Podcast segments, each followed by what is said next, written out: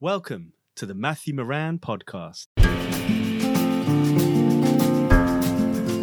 Here you will find a series of in depth conversations with the world's best nature photographers, filmmakers, conservationists, editors, writers, and publishers.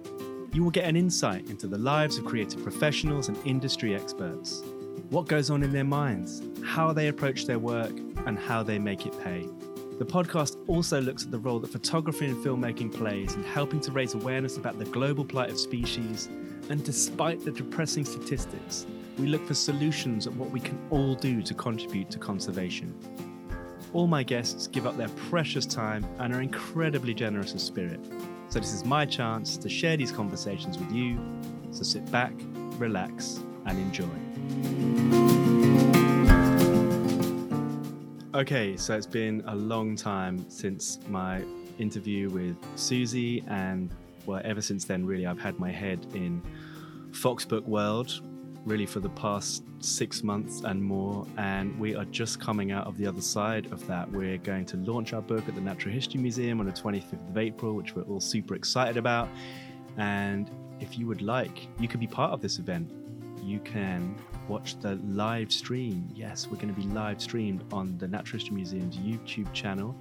And to get access, you can make a small donation to the museum's Urban Nature Project. Um, that's the hook. We're teaming up with this ambitious project that the museum have embarked on. Uh, it's already begun. They're transforming the grounds around the museum, lots of outreach work and partnerships with other museums around the country getting people to engage with nature on their doorsteps, which has very much been part of my mission over the past 10 years. And you can find out more by visiting nhm.ac.uk and search for the Urban Nature Project.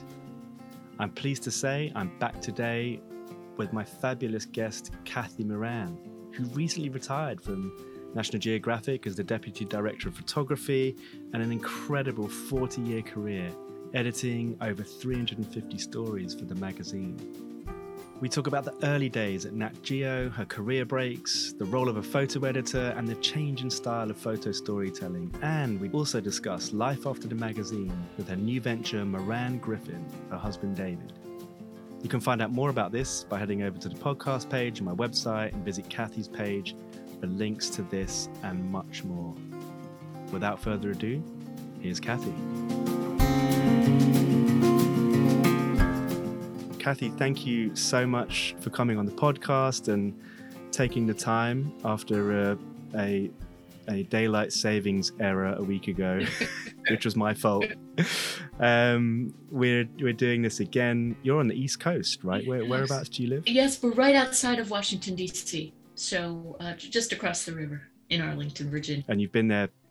Have Have you been there for as long as you've worked for National Geographic? Uh, I've been in Arlington for 22 years. Um, David and I got married, and I uh, he said it must be love because I left the city to come to the suburbs.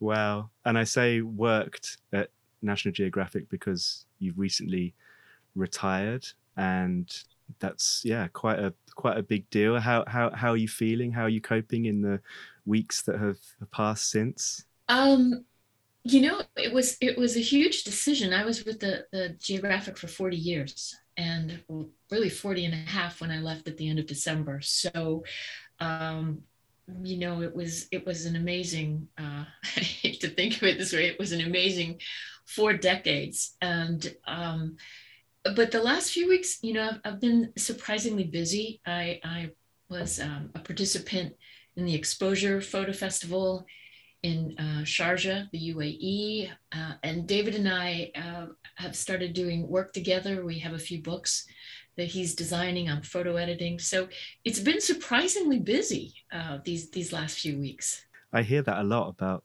people that retire, and then also, you know, I was thinking about how differently different people react to retiring. You know, especially when you've been in a business for such a long time. Like, you know, my own mum, for example, she was a, a teacher at the same school for 25 years, and she worked her way up to becoming the head teacher, and she was the head teacher for eight years. And when she retired, she kind of struggled with it because her identity was you know the head teacher like you're always in demand always people needing things from you and then to suddenly go from that to actually quite you know in the first few weeks not being so in demand i think you know some people jump straight into it and just get stuck into things and other people find time to find a new identity but i guess like you say you've been really busy perhaps you haven't had time to discover what that is yet you know it's um the last few years at the at the national geographic i was actually um, the deputy director uh, of photography, and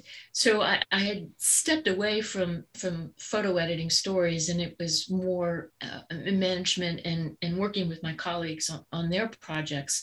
So I think the thing that that was really nice was to to find myself back on the editing side, and um, that's really been enjoyable because there's just you know there's, there's nothing like working with a photographer and and and digging into it and and seeing that that narrative come together. But i think the, the big surprise for me especially after you know the last few years of of working remotely zoom was such a um, I mean it's it's been a godsend but it's also it's a time suck and you know it wasn't unusual for for all of us to be solidly at our desk for, for 10 hours a day, just zooming nonstop. And there were the, t- the sense of sort of, I think, time constraint in nine to five went away because it was so easy to just stay connected. And what's been the nice surprise um, these last few weeks is is realizing that you know oh it's you know an hour or so in the middle of the day and i'm i find myself reading a book or taking a walk or you know, the first few times I, I felt guilty. It was like playing hooky. But you know, it's it's an interesting concept after all of these years of working in an office to um, I, I, think have that sense of, of control over your own schedule again. I, I haven't had it in, in such a long time that uh, I think that's been the thing that's been most interesting to um, to come to terms with. That oh yeah, I I can control how the day goes. So that that's actually been that's been fun. Yeah, your muscle memory is telling you you should be working really hard doing those 10 hour days but actually yeah you've you do have that little bit more time to do it now and actually i didn't realize it was i knew it was over 30 years i didn't realize it was over 40 years you were there so can you go back for us right to the beginning and and and tell us how you got started there and did you have an interest in photography before you worked there? Was that your first job at National Geographic, looking at photos? Oh, this is like you know going into the Middle Ages, back to the beginning of time.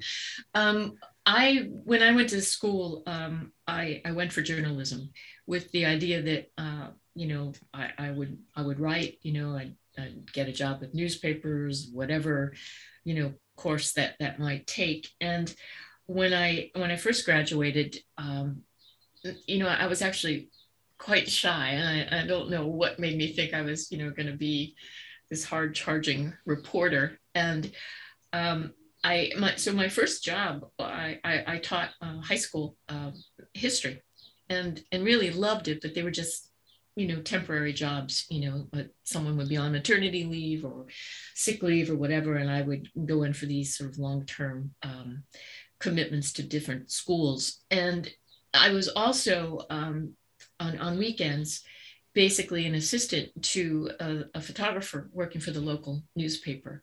And he got his first assignment at um, National Geographic uh, while I was assisting him. And, and so, you know, off he went. And when he came back, he said, um, you know, I understand that they're, they're, they're hiring and, you know, happy to happy to put in a good word for you. And I thought, well, why not? I've got nothing to lose.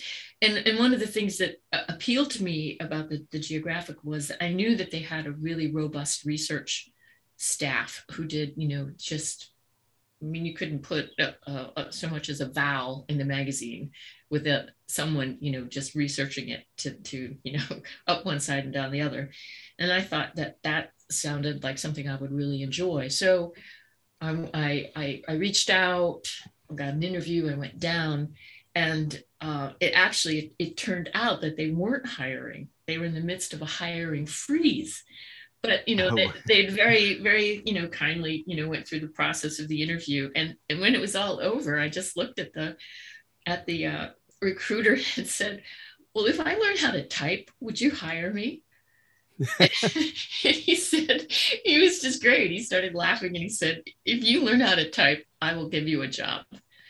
So I immediately signed up for this, you know, accelerated typing and shorthand course.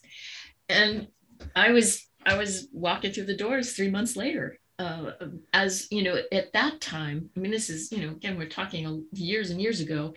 They had an internal um, secretarial service, was what they called it, and if if someone's assistant was on vacation or sick leave or whatever, you would go fill in, and it turned out to be the, perfect way into an organization because you floated throughout the entire society. And, you know, I went in thinking, well, uh, you know, I, I, I want to work in the research department, but but by the time I landed, you know, in, in um, the photo editing department, you know, it, it took like a nanosecond to go, oh, you kidding? This is what this place is all about. It's the photography.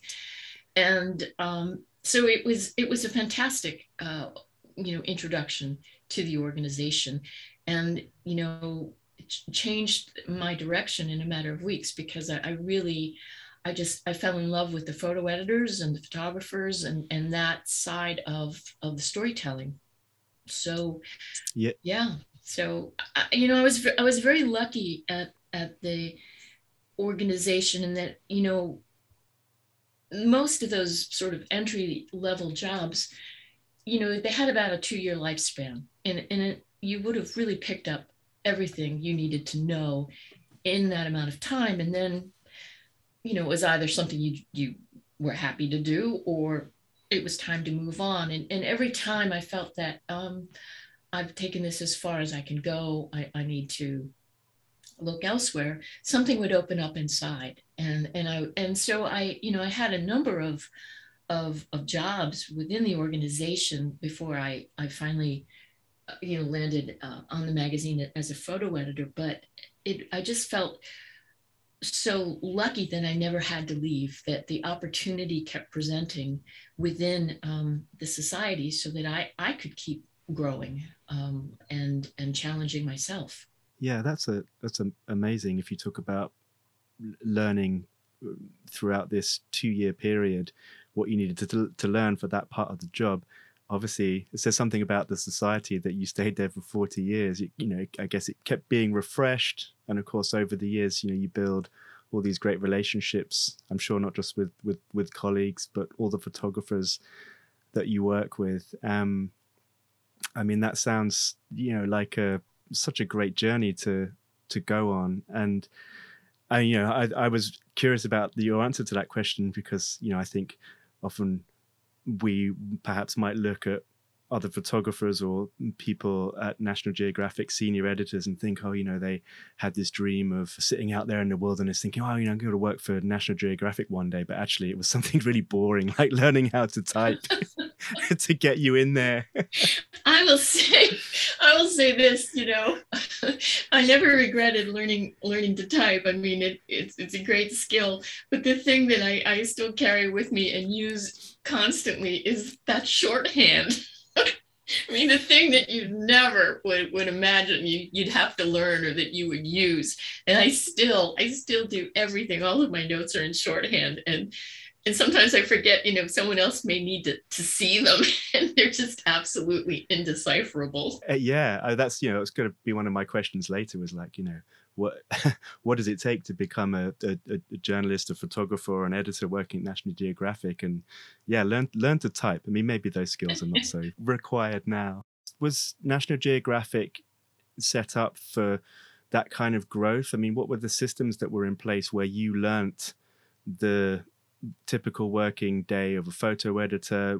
Was there training that you that you did when you were younger at the society, or were you did it happen organically?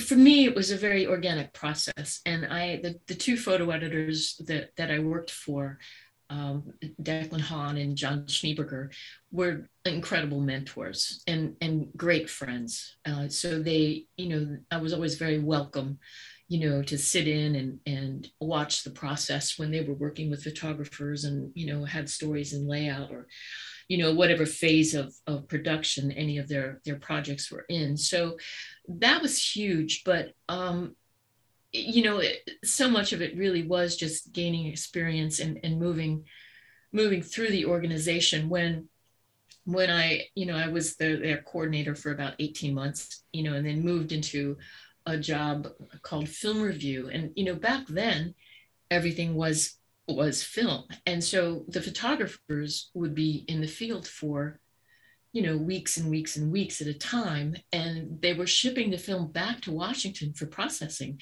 So, you know, months could go by between the time they actually made an image before they ever saw the, the, the, the, photograph. I mean, we, we'd seen it all, but they hadn't seen anything. And so what would happen in film review was this, um, you know, recording of, of everything as it came in, getting it ready to ship out to Kodak for processing because, you know, they were the only ones who could do it. Then bringing it back in and getting everything organized for the photo editors, but in the process, giving a report to the photographers in the field. This is working. That's not working. Ooh, that that film got X-rayed, or you know whatever it whatever it might be, um, to sort of keep them going, both both technically and um, I'd even say emotionally, because you know you they, they were just working in the dark. Uh, back then. They, they didn't, you know, we didn't even have colors Xerox machines at that point. There was, there was very little that you could do, um, you know, other than say to them, this is looking good, you know, mm, that didn't work, try this again, blah, blah, blah, blah, blah. So we were sort of that, that, that first line of communication with the photographer in the field, because again, depending on how busy the editor was, it, it might take them, you know, a few more weeks before they got through a shipment. So I think that for me was really when um, you know editing skills uh, uh, uh, were, were developed. And and that was working much more closely with the photographers than than with um, you know the photo editors. But then i think you know the thing that really made everything possible for me was that in in 18 or 1888 i was not there in 1888 in 1988 when the society had their centennial up until that point, they'd never had their own uh, communications department, and they they realized that this was going to be a big deal that, for the organization to be turning 100. So they put together the, the communications team, and they needed a photo editor. So that was my first like photo editor title. I I joined that team and did that for uh, two years. And that was trial by fire because, in essence, it was three divisions that that came together into one. And so I was I was responsible for for being the photo editor for these three very very different teams, and um, and and in close communication with the magazine at all times because you know in essence the centennial was a celebration of the magazine itself you know and, and so this this job you had was this like photo editing across the board or this wasn't at this time specialist natural history work? No no this was just anything and everything. Every request that, that came in from other media companies wanting to do stories uh, on the on the uh, the centennial it was there was an internal news service that was you know they were providing um, stories uh, for syndication worldwide. They all had to have, um, you know, images there were internal newsletters um, that were being created on a, on a monthly basis. All those stories had to, you know, have photos made and edited and, you know, put into production. So it was really, um, we were sort of a clearinghouse for everything that was was happening uh, during that centennial year. And, and of course it continued beyond, obviously, but that, that was really, that was an intense year. And I think even though the photo editors knew me uh, through through the work in film review. Uh, being able to work that much more closely with them through the centennial year, um, you know, I learned uh, from them. You know, they were aware of of what I was doing and how I was growing. So when the magazine started what what we call the front matter but when you flip through the magazine now you know they're all those sort of wonderful, very eclectic, small stories in, in the front of the magazine before you you hit the feature well. Well, that was really new, like in 89, 90. And again, they realized that, you know, it was a full-time job and they needed they needed a photo editor who was dedicated to just uh, working on on those stories. So I was like, oh, pick me, pick me. and and and they did.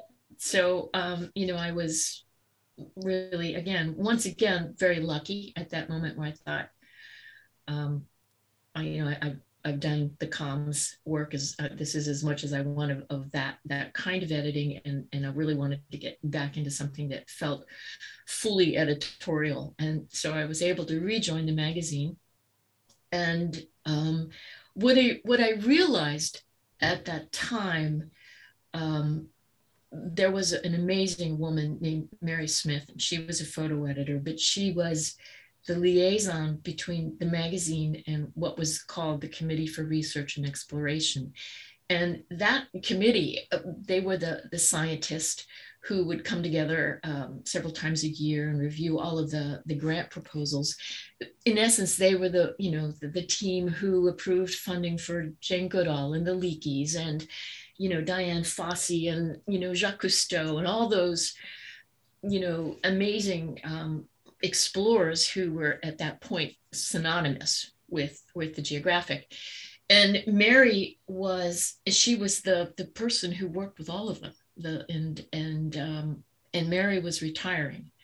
And and mary was she was such a force that when when she was leaving she didn't just like go to the head of the department and and say well here are the stories that are still you know in in production. Mary went around and gave away her stories to you know the editor that she felt would be would be best suited to to bring it over the finish line. And um, mary came to me at um, just this moment when nick nichols and mike fay were finishing up their very first story together uh, on the Ndoki um, National Park. And, and Mary said, I want you to do this. I was like, oh, okay, I'll do it. I'll do it. She, you know, she threw a few other, you know, little ones at me, but this was at, at that moment in the magazine's history, this is one of the most um, time and budget intensive stories they'd ever done, just just by the nature of, of working in the Congo. And um, you know, I'll never forget Nick Nichols. when he when he came back to the office and he, and he realized you know that, that mary had given me this story you know and he and he, he walked into my office and he's like damn you're just a baby how's, how's this going to work? And i said well trust me it's going to work. And, and that was that was the first story that nick and i did together. And um and that was my first you know really big big thing with the magazine. And and you know I, i've always felt that it was such an act of faith and, and generosity on on mary's part to to trust me. Um uh, with with that's that awesome story. and this was this was the sorry this was the story that, re, that that resulted in you know quite significant change in the Congo, right? In terms of national parks. Were, no, were that the the oh, that was the was that the Gabon. That was the mega transect. Yes. Yeah. So so this was what what year are we talking with this, this with with, been, with the Michael? This would have been sort of early '90s, and it yeah. it was Nick and Mike's first first story together, and you know they both. It, it was just an intense um, challenge for for for the photography, for the text, you know and i think it was it was mike fay's first experience with you know the kind of intensity that a national geographic team brings into the field. So i think you know they all walked away from that story and swore they've never talked to each other or ever worked together again. And um, then years later nick and mike were um, at a conference together and as as literally you know nick's cab pulled up to the hotel and Mike had been waiting. And he just, you know, came running down the steps as Nick is getting out of the cab and he's like, I got a story. I have an idea. You have to do this project with me. And, and that was the Mega Transect, um, which took you know years of planning actually to, to bring to fruition and then of course you know i think mike was in the field was something like 444 days. You know he never he never left the field. Um, the writer david quammen and of course nick you know came and went throughout the course of of the mega transect but mike mike never stopped walking starting in um, congo and then uh, into gabon to the coast. And of course we ran three stories um, well along the way. And they ultimately when when mike met with uh, then President Omar um, Bongo of Gabon. He was in New York for the opening of, of the United Nations. Uh, Mike had a meeting with him in a New York hotel room, and he showed him Nick's photos. And, and President Bongo said, I, I never knew this was in my own country, this, this, this beauty, yeah. this wildlife. And he went back and, um, you know, mandated the creation of, of the national park system. Yeah, that's incredible and really does, you know, show the the power of photography. You know, I, have I've watched a few interviews with you, Kathy, and I I laughed at one of them when you said, you know, your job is boring. You know, it's the it's the photographers that are out there that have the exciting job, but you have you know had this amazing kind of privileged position of being able to see all this content really before anyone does, and of course it's a joy, but I can imagine a stress and a challenge to select you know, from thousands, tens of thousands, hundreds of thousands of images, a handful that are going to tell the story in in the best way. And I'm sure you approach each story differently, but maybe talk a little bit about that that process and the mindset that you have to get into when it comes to photo editing, you know, particularly a big story like that.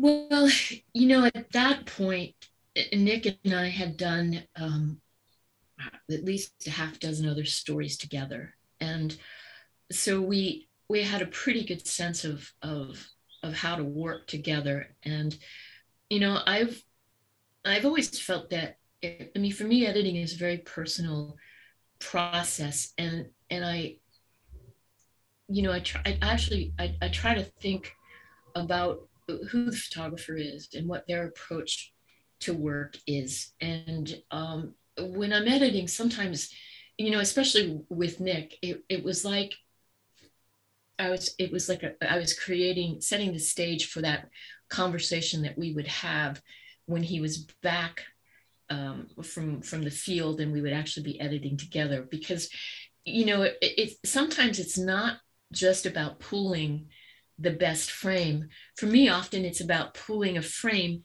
to say i know what you were thinking I know what you were trying to do here. It, it might not have worked, but we're going to talk about this later because because it, it clearly this situation, this moment mattered to you, and um, and I'm not just going to blow past it because it didn't work out. You know, we'll, we will talk about what what worked, what didn't work. Um, you know, so for so for me, it's always been a very um, very personal, and and you know trying to again always take into account that everyone works differently. So you just can't apply you know a one size fits all approach to editing. So that you know that's that's one thing i always really try very hard to keep in mind. Um you know and i, yeah. I think as an editor one of the, one of the biggest challenges is that you're a member of a story team. You know it's it's the photographer it's the writer it's the text editor. You know when you're all coming together at various points and talking about the story and, and you know what you're finding along the way and how it's evolving because you know they all evolve. It's one thing to say we're going to go do x y and z but you know when you get into the field things change all the time but how you stay true to being a member of that team and supporting the photographer and and what they want to be doing but also remembering that you have a responsibility to the editor and to the readers and that there will always come a point when you're putting that story together where you have to stop and, and, and you have to step back and say what's best for the story what's best for the editor what's best for the ultimately the editor is your client. You know it's it's at the end of the day it's not about making us happy. It's about making the editor happy and the reader happy.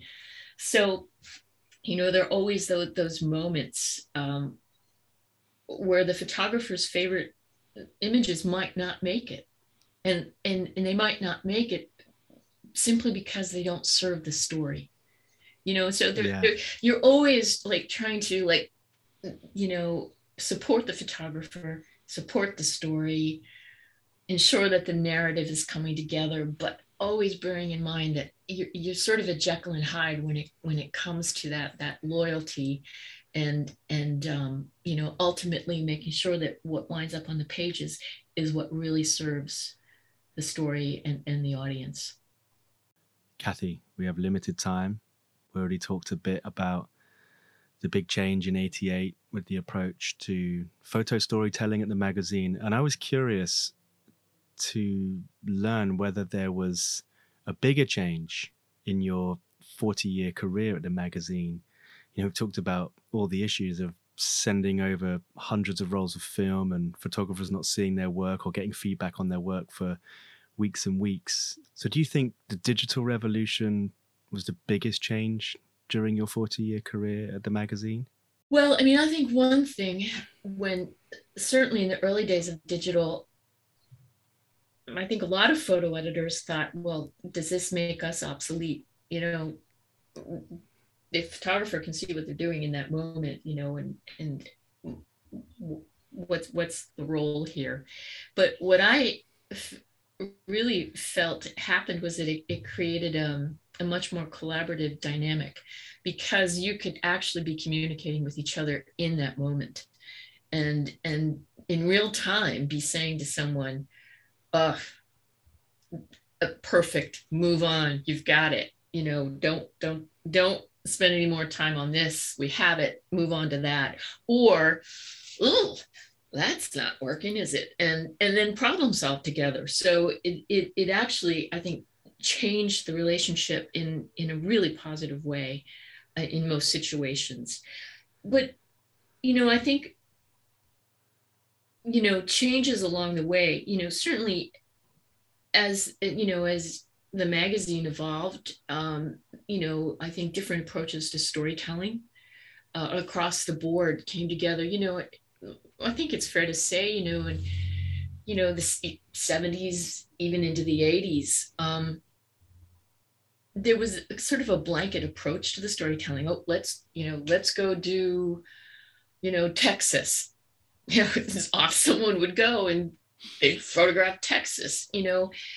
Now it would be, well, what about Texas? You know, what what about you know what about london what about you know any particular topic why why are we doing this and and, and so i think that you know over the last um you know certainly 20 years that the storytelling has become um much more uh, it's more fine-tuned and um, you know, and I, and I think it's it's more. Um, I think it's just more interesting in both in terms of the writing and, and the photography because it, it's it's just um, it's streamlined. We're actually we're actually telling a story. This this is what you should know about something. This is you know what we're revealing. It's not just Texas. Um, so you know I, I I just think that we're doing much more interesting storytelling now. Um, yeah certainly when it comes to to the natural history um, you know again when i started it would be well go do lions go do elephants go do well what about them? You know other than you know the the the life cycle um you know okay you've got you know you've got cubs you've got predation you've got pride behavior what else? And that's not to say that there weren't amazing photographs that, that were being made but again what did the story add up to and uh, you know we made when when chris johns became editor of the magazine we we made a very conscious decision to really step back and look at the, the natural history stories that we were telling and and you know, realizing that we had to put all of this into context. um, you know, again, I, I always come back to, to, to Nick because we did so much work together. But when Nick and I proposed the Serengeti lion, we were very clear in our intent in that we could not just focus on the lions that we were going to have to also take a look at what does it mean to to live with a predator? You know what's what's happening in terms of um, you know habitat encroachment or you know or if you're a community and you've got you know you've had lions predating on your livestock? What are the solutions? You know all of all of those other things that that that give the full picture you know that lions are not living in a vacuum. You know lion, yeah. lions are living surrounded by by by humans. The, the very people who have to coexist with a predator. And you know that approach to uh, um, storytelling, natural history uh, stories uh, was was really new for the magazine, and and I think it it it was it was a fundamental change. It was a change that we had to make, and and and Chris really embraced it and, and believed in it. Yeah, it's so it sounded like it was a, a, a conscious decision because you know that's something that I, you know I've lived through that time of photography be- being kind of an elite subject with those with the biggest budgets and all the rolls of film to now everyone's a nature photographer but that's a great thing people are out there engaging with nature with their cameras so telling stories about conservation and what you can do with your images rather than just showing like another beautiful picture of a pride of lions or whatever i'm not not knocking it but it seems like and for good reason, that's the direction that that it's taken and been going for for for a long time. And I think one of the questions for me was National Geographic with the reach, um, and you know certainly with the power from from the early '90s with the mega transect and you know a government setting up national parks as a result of a story is is pretty Im- impactful. And if you look at since that time, biodiversity crisis is got worse. We're losing, you know, things always at an alarming rate. The, I guess, in a way, the responsibility that the magazine has of trying to preserve and, and, and protect and how does how do you reconcile that over all these years, it's like the technology is improving, the writing's improving, the reach now with social media is improving, but biodiversity, habitat loss, climate change, all of these sort of negativities surrounding it. How does the the magazine reconcile that?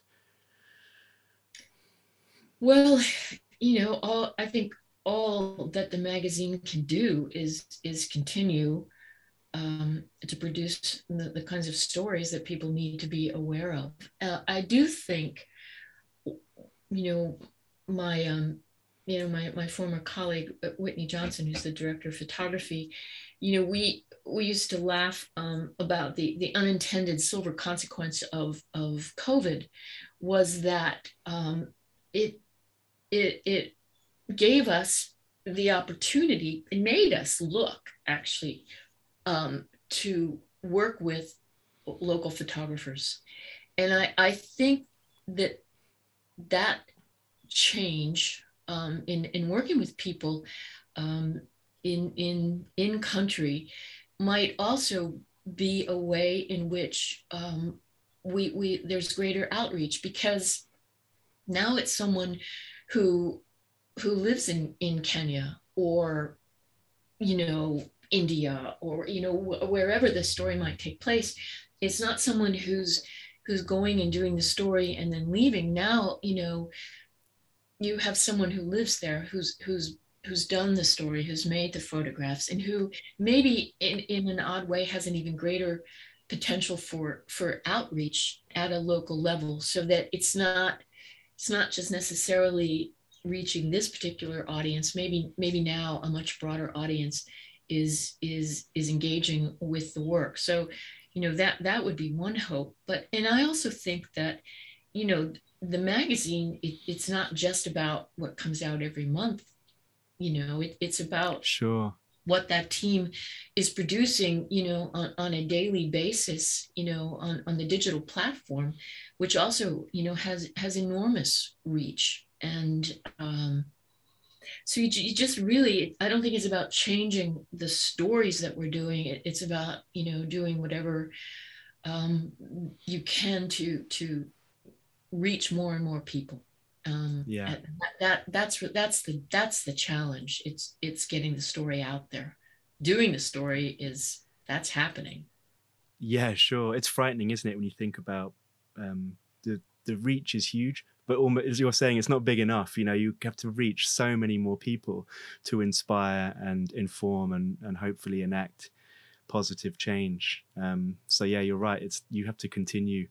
Yeah it inspire matt. I mean i think that's really in inform and in, and inspire because um, and it is about you've got to find the balance. I mean you, you don't want people to think that it's it's hopeless. Other, otherwise uh, you've accomplished nothing. People are just going to turn away. But if you can find that balance um, and and get people engaged with you know making necessary changes in their own lives or you know engaging with with government to make changes that should happen. I mean that's you know that's when you see you know really powerful photography at work. Yeah and and, and very satisfying results. Um, i'm to have to ask you this because you know a lot of my audience will be wondering you know what it takes to become a photographer, whether you're published once or in you know many of the photographers that you've worked with multiple times. You know, what would you say that um, you know makes makes the difference um, between you know becoming a, a, photographer that will work with National Geographic and one that doesn't? Oh wow, the magic serum. Um, you know, I, I think it's I think it's two things. It, you know, first of all, we all have a camera in our hands these days with our phones, you know, and um, you know there are a lot of people out there who can make you know really engaging one-off images, but you know I think that there's a difference between photographing and and seeing, and um, I, I think you know there are photographers who just have a very distinctive approach to how they how they photograph how they see um, that that makes that work stand out. And I think, uh, although you know, look, I I do believe that you can tell a, a, a powerful story in a single image. At the geographic, what really matters is being able to create, you know, what we call visual narrative. And, and how do you understanding how you build that that visual narrative so that you you can sustain you know across you know multiple pages. And and that um, you know i think learning narrative whether it's in a single frame or or sustained is is something that it, you have to learn. It, it takes time uh, and it takes you know i think i always say to photographers don't it, it, first of all you're not a wildlife photographer you are a photographer if if if you are telling stories you ought to be able to tell a story wherever you are and the way that you get good at it is going out and photographing every single day you know you don't wait for that once a year uh, trip that you've saved up for to go back to Africa, you you've got to find it. You know, I mean, which is why I love your work so much. You know, you're out every day doing a really great story on on urban foxes. And um and they're there and you can go out and you can grow as a photographer and storyteller every single day. And i think that's the thing that that you know anyone starting out really needs to think about. You you have to you have to grow. Uh, you you know you have to get better at, as you would with any any profession and so that means you've got to have that camera with you all the time. You've got to be photographing, you have to be seeing, you have to be thinking, and you have to find those stories that are close to home and challenge yourself with them. You know, eh, you know, look, a squirrel telling telling putting together a narrative on, on a squirrel is just as challenging as putting together a narrative on a giraffe. Um, but in doing that you're going to be a better photographer when the opportunity presents you know to go be on safari or, or do whatever it is you, you know the story you want to tell. Yeah yeah that's really the the narrative and i think you like you said the pandemic put that into sharp focus of sticking with subjects close to home. Kathy i know you've got a dash. I want to ask you one more quick question and just an opportunity as well for you to tell us a little bit about the the, the project you set up with your husband David, and you know people might be interested in in hearing about that and learning a bit more. We can also put links and everything else in in in the in the notes on your page. Oh, so um, yeah, let us know a bit a bit about other than having time to read books, which I think you probably earned over forty years. You are also straight into a new business. You have a nice website. Um, tell us a little bit about it. Well, um, David and I are, are, are, sort of a National Geographic cliche, two people who, you know, met there and, you know, mm, fell in love and got married. David was a, a designer. Um, uh, I mean, he had uh, a, a, long career at the Geographic as well. He was a, a, designer for the magazine and then the book division, and then uh, came back as the director of photography uh, at one point. But the last few years, uh, he's had his own um, design business and primarily doing doing books. And you know, we always loved working together, you know, but once he left the geographic, you know, we just didn't have the opportunity. And so um, when when I retired, we um, you know, to to our delight, you know, we had um, a, a few people reach out and ask us to take on um, projects with them david designing me editing uh, book projects. So that's that's been a lot of fun. That's and and you know again sort of getting back into the rhythm of, of working together has has been has been terrific. And um, you know also it, it's as i said yeah i'm sort of surprised um, there's you know people reach out they ask for portfolio reviews. They you know they want feedback on this or could you give me a quick um, you know opinion on on an edit? And you know i'm i i actually love that because in so many ways you know look i've had an amazing career but my career was made possible through the incredible work of all the photographers that i was lucky enough to work with. And you know now you know if someone calls me and says would you look something over i sort of feel like yeah, it's time. It's time to give back. You guys gave it all to me. And, you know, I'm more than happy to give it back to you. So it's it's nice to be able to um, you know, spend time with with with, you know, former colleagues and and do things with them. And and also, you know, with groups like the, you know, International League of Conservation Photographers and, you know, they, you know, they, they ask you know for help doing reviews and things. And and I, I just love that. You know i love i love actually having the time to you know be able to say to someone yeah i've i've got an hour free on saturday morning. Let's let's look at that portfolio before you submit it to the new york times or let's um, so that that's been great but the process of working with with david again you know it's sort of in it's back to roots you know when he was a designer and i was a photo editor and we were doing stories together. Now we're you know we've just super supersized and we're doing books. So. That's great. That's great. But yeah i guess be careful because you know people will you know you find your email address and you'll be inundated. Oh can can you do my portfolio review? Oh, I've got this book idea. So it'll be like right back being back at the National Geographic, inundated with with emails. Well, those are great emails. You know, you know, editing editing is just it's it's a joy. It, it's a joy. That that was always the best part of the job. Sounds like a great place to end it, Kathy. And thank you so so much for your time. Really lovely to speak to you, and I'm sure the listeners are going to get a, a great deal of um, insight and hear, you know, behind the scenes and what's what's going on, and also your journey. And congratulations as well. That's no mean feat, spending 40 years there. And yeah, I hope you continue to give yourself some time off. Oh, thank um, you, and, and, as well. Congratulations to, to you and, and Neil and Andy on on the book. I can't I can't wait to see it. That's very exciting. Yeah, we've just got the folded and gathered sheets back this week. So um, yeah, it, you know, you, you get these books back in stages. You see them on press, and now uh, the next time I see it, it'll be bound up, and um, yeah, we can't wait to get that going. And yeah, well, thank you for contributing as well, and you should have your your your copy in May. Well, every time I see a fox go through the yard, I think of you guys. So anyway, it's nice Good talking stuff. to you. Yeah, lovely talking to you. Take care. Bye. Thank you so much, Kathy. Wow, 40 years.